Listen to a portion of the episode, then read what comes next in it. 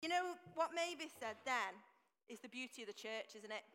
That's exactly what it is. It's the beauty of the church. And it's about us all standing in our own place and supporting each other. And, you know, we're living stones, aren't we, that are part of this house, like Barry said, of who, uh, who we are and uh, the people that we are able to reach out to as Hope Church.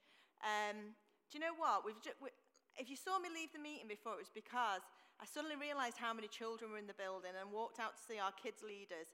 And I'm like, Do you need extra helpers? And they're like, Yeah, the room is packed. I've just seen how many young people have walked out to go into, into youth church. We are blessed. We are blessed. Like, we're nearly at the back. We're going to have to look at these chairs for next week because we're not going to be able to fit everybody in soon. Aren't we blessed?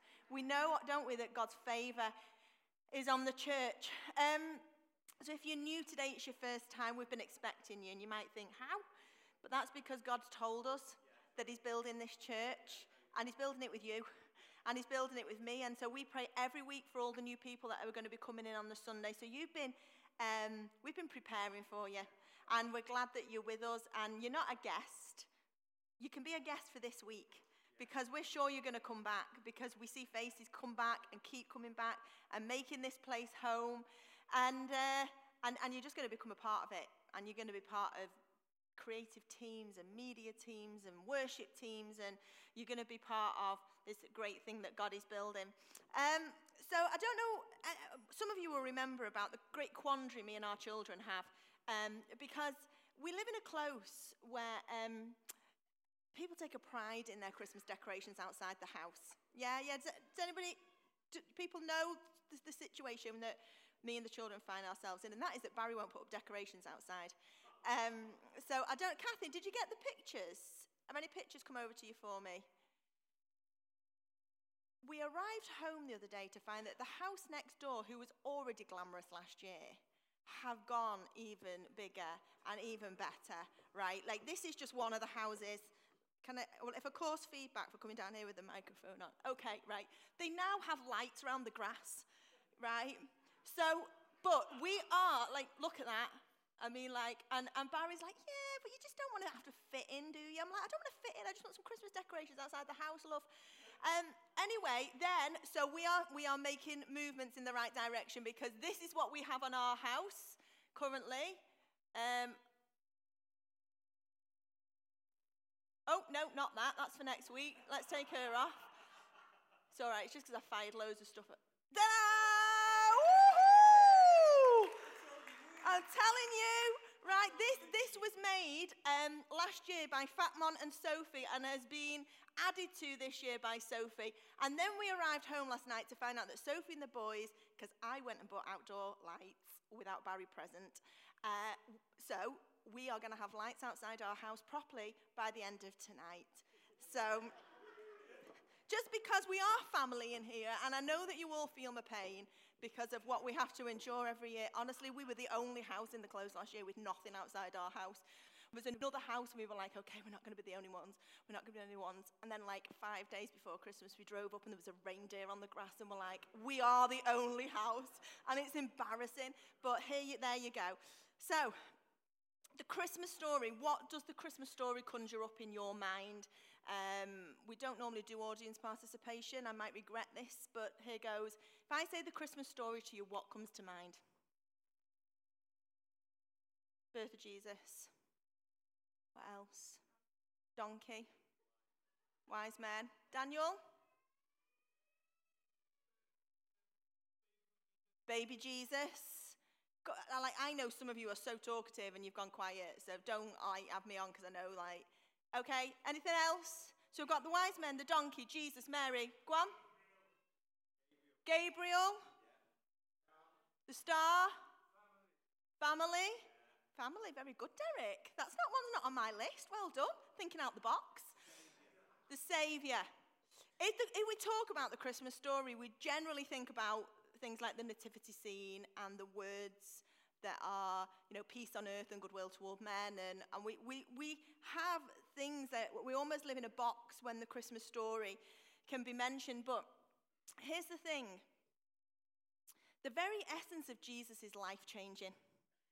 Jesus is, is the savior of the world. Jesus is the life changer.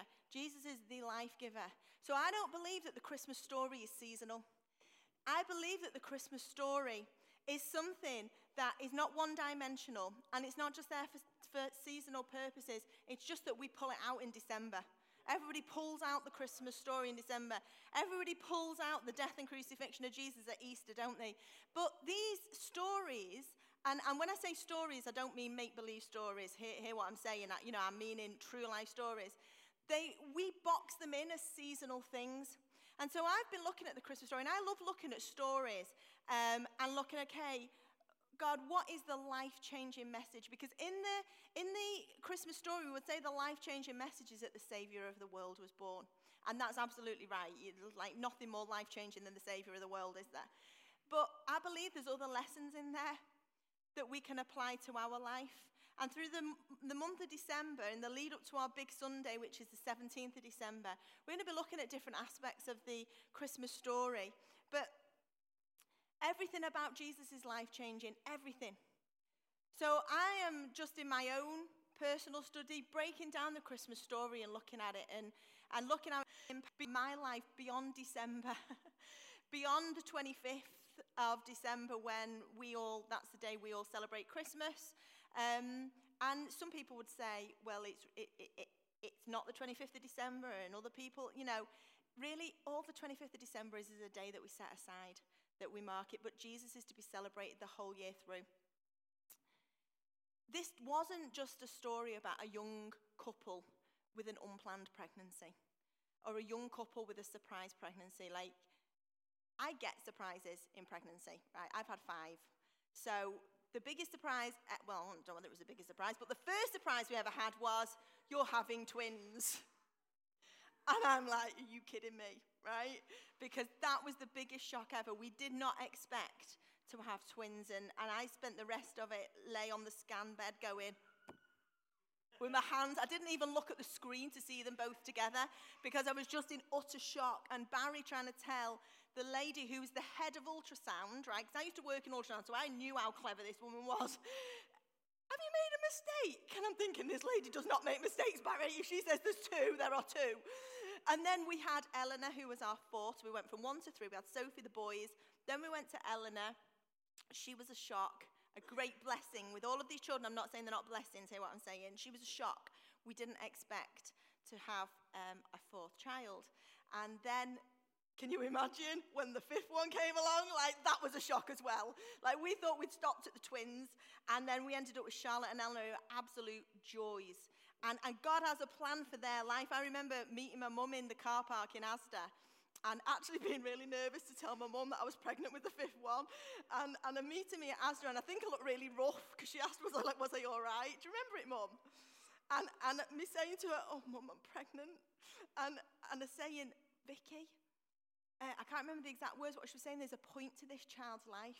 And there's a little child in there that's saying, Mummy, don't forget me. Mummy, don't forget me. And you know what? I thought, our, our Charlotte, she does say that, doesn't she? She'll say, don't forget me. And how can anybody forget Charlotte? She's that loud. That was Charlotte that did uh, 60 seconds of hope. I'm not quite sure what hope quite came out of it, but all she wanted to do was get off and play. Um, so every child is significant. Absolutely. Every single child is significant. I know I wasn't planned Right, my mum's eldest was 19 when she had me. I wasn't planned, but I was significant. My life was significant. Um, and so every, every single child is significant, but there was something about the birth of Jesus. Because me, with Jesus in me, I am a life changer because I carry Jesus in me. But it all began at the birth of Jesus. And the birth of Jesus was something, it wasn't a shock probably was to Mary and Joseph, to be fair. But it wasn't a shock in the sense of approximately seven years before, there were prophecies about what was going to come. There were prophecies in the Old Testament about this child that was going to be born. There's many of them. I'm just going to read two of them just to give you a bit of a backdrop that maybe you're not used to church and you're here today, and maybe you just think about, well, is Christmas really about the whole nativity thing? Or, but but this is so significant. The birth of Jesus was so significant because he was going to change everything. Everything was going to change with his birth. Everything. Eternity changed with his birth. And it was so significant that 700 years prior to this, there were prophecies. Seven years prior to this, it was, predicted, seven, 700 years prior to this, it was predicted. And it says this. So, first of all, the first one I'm going to read is where the place of his birth was predicted. This is 700 years before it happened. It says in Micah chapter 5, verse 2 But you, O Bethlehem Ephrathah, are only a small village among all the people of Judah, yet a ruler of Israel, whose origins are in the distant past, will come from you on my behalf. 700 years ago, before his birth, it was already said where it was going to happen. This was well planned. From the beginning of time, this was well planned. That baby in a manger wasn't just another baby, it was a significant moment for the rest of time. And then the person who he would be born to, 700 years before she ever even knew about it. In Isaiah 7:14 it says this, "All right then, the Lord himself will give you the sign. Look, the virgin will conceive a child. She will give birth to a son and will call him Emmanuel, which means God is with us. So, just from those two prophecies alone, when this happened, when Mary became pregnant, and then she ended up going to Bethlehem, where she gave birth, it would already been told that this would be significant. So, for these things to happen, for these things to be fulfilled, for these prophecies to be fulfilled, like, nobody needed to question how nobody should have needed to question how significant this birth was because it had been told 700 years ago that the Messiah was coming. It was told 700 years ago that the Savior of the world was coming and that he would be born in Bethlehem and that he would be born to a virgin. This was well planned out. The story was significant, but it was also challenging from the very, very outset. I think sometimes our lives are challenging and we face challenges. And, and if, you're, um, if you're a Christian or if you're not a Christian, sometimes you can think, where's God in all of this? Where's God? How could God let that happen? Why am I going through what I'm going through? Where's God in all of this? And often we turn what is human mistakes onto God, onto a good, good God. And we turn that and we turn it around and we turn it into God. But here's the thing with Mary and Joseph their journey in the part of this great plan was not a straightforward journey. It was not an easy journey for them. It was not like what we have when we give birth, or if you know somebody who has a baby, it wasn't like that. It was completely challenging from the outset. You think about it, you've got Mary, a young girl. She's approximately 14 years old and she's engaged to be married to Joseph. And everything's going according to plan. Ever had that when everything's going according to plan and there's a mighty big clanger gets dropped right in the middle of it?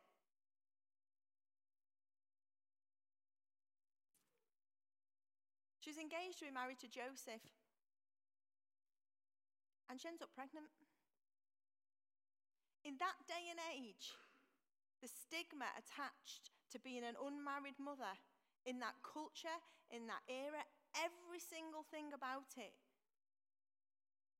She would have been persecuted, she would have been slandered, she would have been an outcast. So, God's great plan was challenging. But here's the thing when the going gets tough, God's plan is always perfect.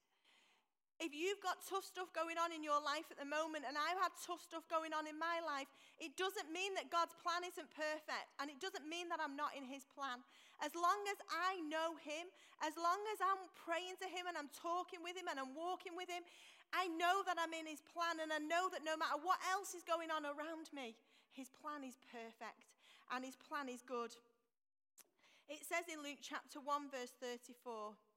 So, Mary has an angel. I'm sure you all know this, even if you've never been to church before, you've probably heard it in school. The angel Gabriel appears to Mary and says to Mary that she's going to have a baby. So Mary asks the angel, But how can this happen? I am a virgin.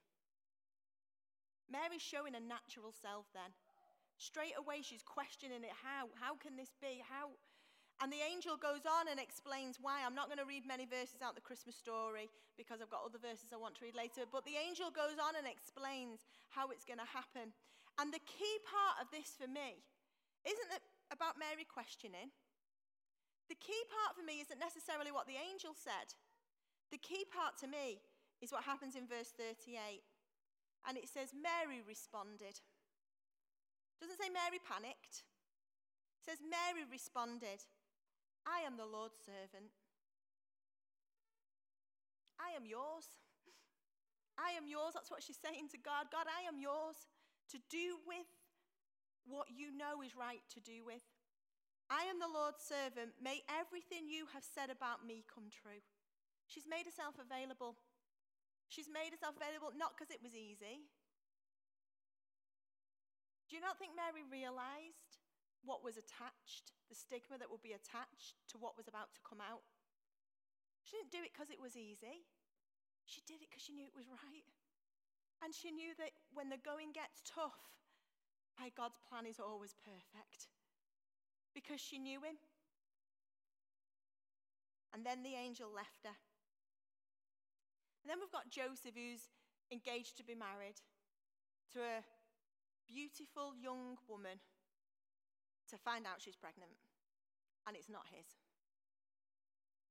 They are both thrown into a major quandary here, a major, major life changing. Without with taking God out the equation to start with, the, the surroundings and what was happening to them was life changing, was actually life destroying for where they lived. Joseph, to whom she was engaged, was a righteous man and did not want to disgrace her publicly. So he decided to break the engagement quietly. Joseph had a plan. Joseph was like, I can't, I can't go along with this. I can't. She's been unfaithful to me. She's so, but I'm not going to be hard on her. I'm not going to disgrace her. I'm going to do the right thing and I'll do it quietly. I'll do it quietly so she's not out there in the public eye. And he thought it through and then the angel appears to Joseph. You know, everything changes when God speaks. Everything changes when God speaks. And it says in verse 24 Joseph woke up. He did as the angel of the Lord had commanded, and he took Mary as his wife. So, in this dream, as the angel appeared to Joseph and told Joseph what was happening, and told Joseph, There's no need to worry. This child is mine, it's sent by me. It was challenging from the outset, but this couple, this couple, they were like, when the going gets tough, my God's plan is perfect. When the going gets tough, my God's plan is perfect. When the going gets tough, my God's plan is perfect. So they had a confidence in Him. They had a confidence to follow the plan. If they followed the plan without putting their own little bit on it, without going into panic mode, because they knew God, they knew that it was all going to come right. They just had to follow the plan and they had to follow Him. If you think about it, the virgin birth, as I've said, there was a stigma attached to that. Who is going to believe the virgin birth? Could you imagine now if that came out? Like, I know we're living in a, in a different like, age, but it would be all over the media, it would be on Facebook, it would be everywhere. They would be absolutely mocked. They would be, mocked. nobody would believe it. They would say they were mad, this could never happen. And then comes the census where they have to leave and they have to travel to Bethlehem so that they could be counted as part of the census. And the journey, the journey to Bethlehem as a heavily pregnant woman on a donkey. I, I had to ask Barry this question this morning because he's is a bit cleverer than me with maths. Um, the distance they had to travel was 92 miles approximately. I could really go into it and tell you the two different ways they could have gone and the way that they probably went because the other one was too dangerous, but I'm not going to go there. And on a donkey, you could probably cover three miles an hour, right? So I worked this out, and somehow got 276, and I'm there thinking, I don't think that's right. So I'll ask Barry, I don't know, I got 276. It's a good job that uh, you love me for other reasons than my maths. It would actually take just over 30 hours on a donkey to get down to Bethlehem, to do what was ordered of them. They had to go down, they had to be counted. So they've got the stigma and the chitter chatter of people. They've got the census where they're being ordered by somebody to go to this place, not taking into account their circumstances. Then they've got the long journey, which is not just a, a journey down to London, is it? It's a, a hard journey. It's going through valleys, it's going up mountains on a donkey, and you're heavily there. And, and then you get there, and they must have been exhausted. They must have been exhausted. Think about this it's not just the journey, it's the emotion of everything that's gone on before. And they arrive there very, very clear at what the predicament that Mary's in, because by now she's going to be like this, isn't she? And they start to knock on the doors of the inn and they get rejected. They get rejected. Nobody wants to take them in. Because in Bethlehem, it was heaving because the census, everybody was having to come into Bethlehem for the census, so people's greed kicked in. People's greed, suddenly when greed kicks in, compassion gets left to one side, doesn't it? And so greed kicks in and everybody's in's full and, and it makes a lot of money, doesn't it? And, and you don't want a sob story if you think you can make some money. And, and so they're getting rejected. Every step of the way, there's rejection. So they get to the final inn and they're rejected again. Until this man showed compassion. And he showed compassion in the way of a stable, not of, listen, let me see what I can shift around in the inn. He was like, I've got something out the back, you can use that. The stable was insignificant. if you think what these people could have felt through what people had done to them, the talk, the rejection, being made to feel insignificant, being given a stable out the back. Like it didn't really matter. It didn't matter that Mary was about to give birth. It didn't matter. You're not important. I'll stick you in the stable out the back, which is more than what the others did for them. You know, I think that we can all say we've had times where we've felt rejection. I think we would all say we've had times where things have been said about us. I think we would say we've all had times where we've felt insignificant and we've felt like we don't matter. But I want to tell you today if you are sat in this room and you feel like that, I want to tell you that is not the truth. The truth is that you matter. The truth is that just for you, just for you, God would have sent Jesus. That just for you, that your life counts. Don't ever think that your life doesn't count. Don't ever think that your life doesn't matter. Don't base how you view yourself on other people and the way other people are with you. If you only ever base your life and your emotions on other people, you will go under because people are not perfect. God is perfect. And so you need to know how God sees you. And you need to know that you matter to God. And you need to know that God isn't going to want to just shove you to one side, that God is going to want to raise you up, that God isn't going to want you to be an underdog. God is wanting to raise you up. God isn't wanting you to be timid and frightened. God is wanting to raise you up. So if you've come in here today, maybe with your head down, Maybe like you feel that everything is going against you. I want you to tell you today that you can lift your head up and know that God is on your side and that if God is for you, no one can be against you. If God is for you, no one can be against you. You know, there's a verse in the Bible, and I spoke about this at the ladies' meeting the other week, and it says this, and it's uh, uh, Elisha the prophet. And he says this there are more for you than there are against you. You know why? Because you've got God and you've got the heavenly army on your side. That you have God on your side. And when you have God on your side, you can have a thousand people against you. And you will always have more people for you than you have against you because of God. And I would say, wherever life finds you today, put your trust in Him because He will not fail you. You will fail yourself. I know me and I know my faults and I know my failings but I know how God sees me. And I know that despite all of that, I am a conqueror and that I am victorious and that I am a new creation and I'm not the person I used to be any longer because of God. And so, all these things that Mary and Joseph went through, you see, they could be so easily applied to our own lives. But they knew that when the going got tough, God's plan was perfect.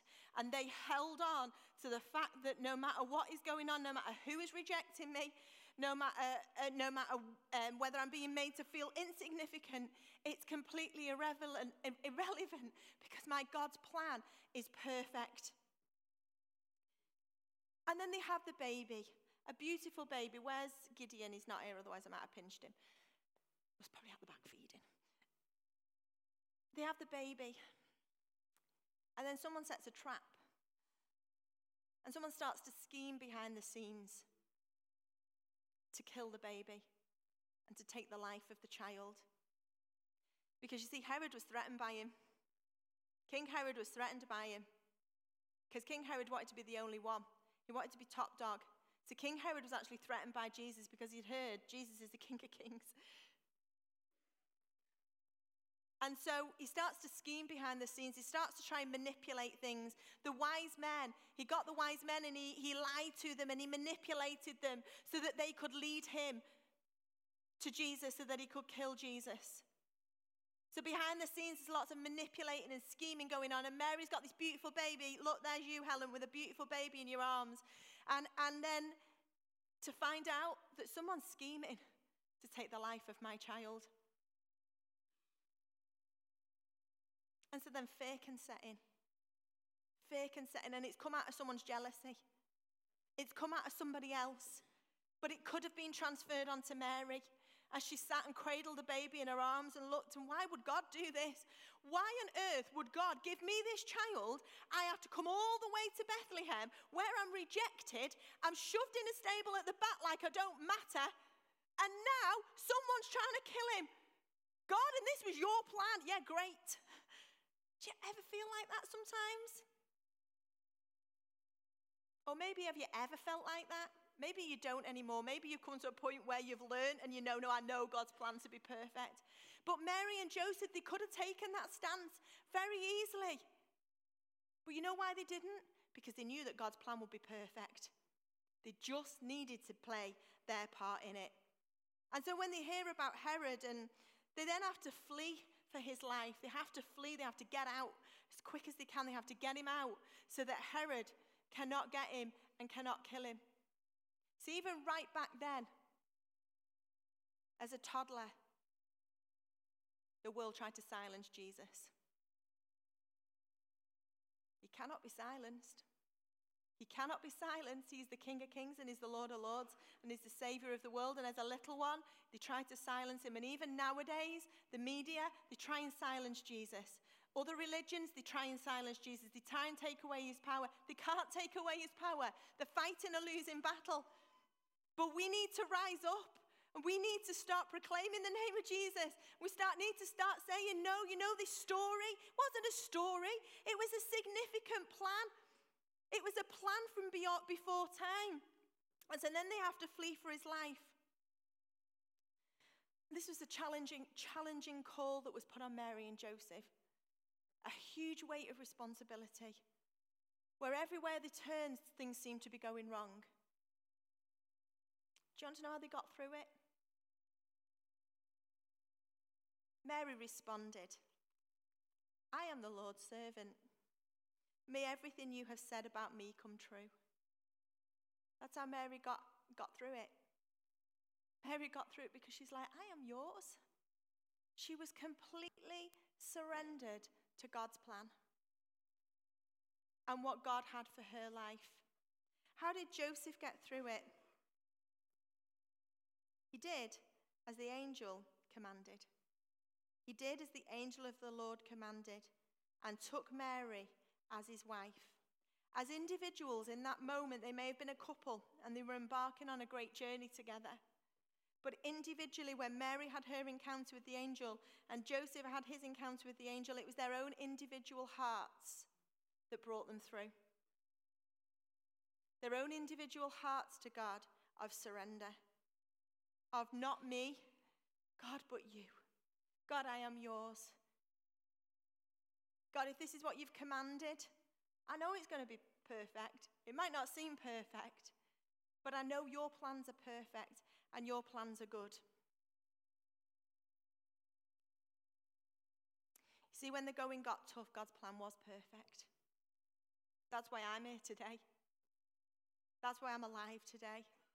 I'm not just talking with breath, even. I'm talking about me, my spirit. That's why I'm alive today. That's why I'm doing what I'm doing. That's why I get up in the morning, and even when it's tough, I have a purpose. Because that plan back there, God's plan back there, was perfect. And when God did it, then He saw all of us and all the people that are to come. Yes, people let Mary and Joseph down. Yes, there were difficulties. Yes, there was heartache.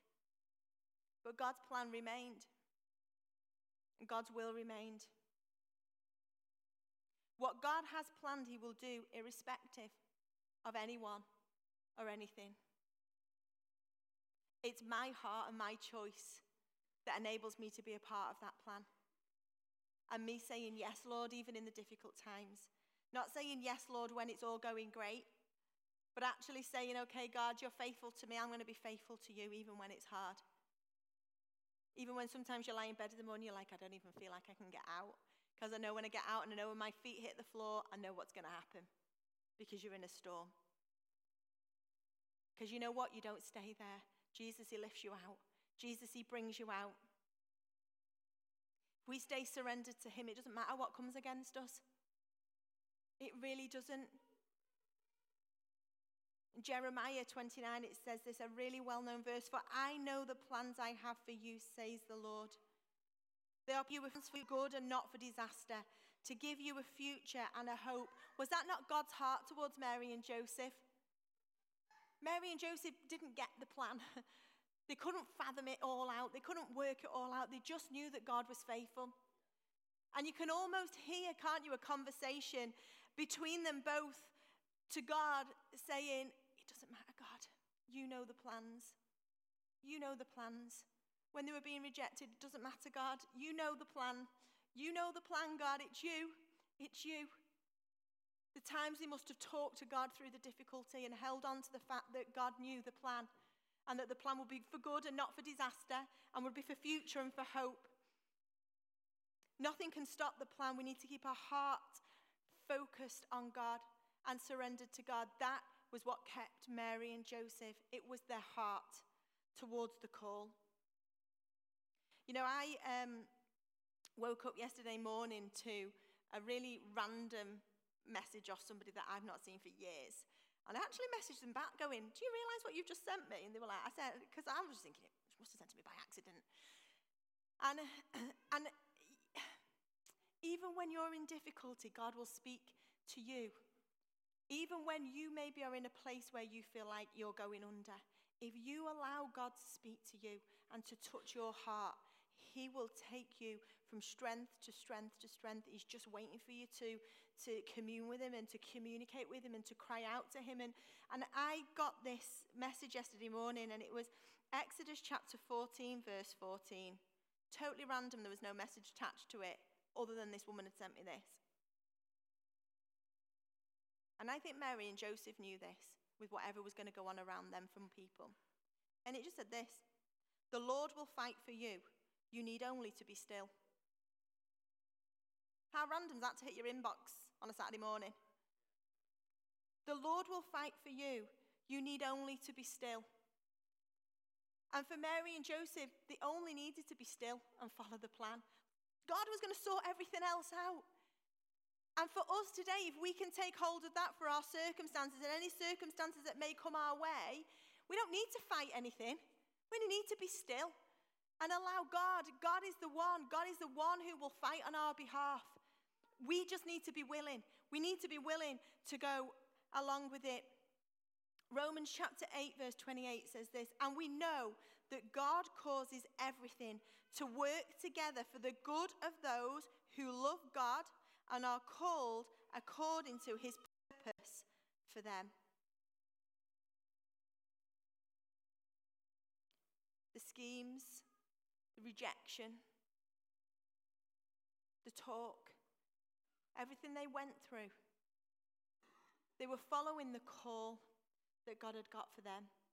They loved God and they were called according to the purpose that He had for them. And they were faithful to that, knowing that everything else is all going to work out for the good. And so many times our focus is on everything that's going wrong that we miss the beauty of God's perfect plan. We miss that we don't need to even worry about that because God will fight on our behalf. We only need to be still and know that He is God. And this whole incredible story that we so often box into something seasonal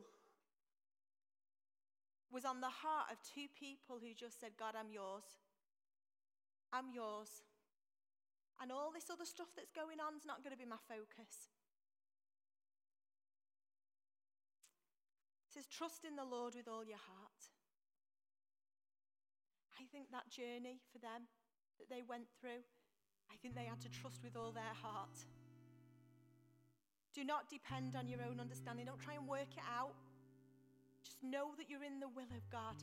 You don't need to work it out because He's got it. Seek His will in all you do, and He will show you which path to take. But Mary and Joseph, God revealed to them when they needed to get out for safety. God revealed to them everything that they needed to know because they were seeking Him in everything. Just in closing, I just there's um, a beautiful verse out of the, the story. And I think this just sums it up. It says, Luke chapter 2, verse 19. But Mary kept all these things in her heart and thought about them often. I would pray today that out of this, we take away that sometimes we just need to stop this we just need to hide in our heart what God has called us to. Keep in our heart and our heart focused that He's faithful. And that no matter what's going on, we don't need to start going on about it. We don't need to start complaining about it. We just need to say, It's okay. God is going to fight for me and God is going to deal with that for me. I'm going to hide in my heart all these amazing things that God's told me. I'm going to hide in my heart that verse that God gave me yesterday morning. I'm going to read in my heart all the scriptures that I'm reading when I'm reading the Bible as God is starting to tell me things. The wonderful secrets God's telling me. I'm going to hide them in my heart. And as it says, Mary thought of them often. Should we just stand just as we close? And then I'm going to hand over to the worship team. I believe this today is just a talk on surrender a talk on, on making that choice like Mary did, where she said, Lord, I'm yours. I'm yours. Let everything that you have planned for me happen. And I believe this is just one of those moments today. And just as we close our eyes and we bow our heads, and, and it is significant, you know, when we lift our hand up and we say, Yeah, that's me. That's me. It's an acknowledgement to God that today, God, I'm going to resurrender. Maybe you need to resurrender to God. Maybe you've taken life on, on your own and you're not following God's plan. But just for a moment now, if that's you and you want me to include you in my prayer, just lift your hand up. That's wonderful. Amen. Amen. You know, God speaks. Anybody else? Amen. Father God, we thank you. We thank you that you are a God that is living. We thank you uh, you are a God who has a great plan for our lives. We thank you, that you are a God that speaks. And Lord, this morning, Lord, they have been your words that have come out.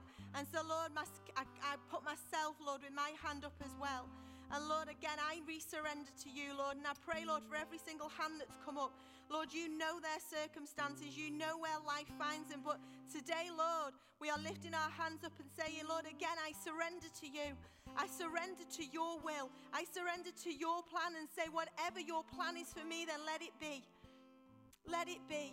We thank you that you are a God of peace.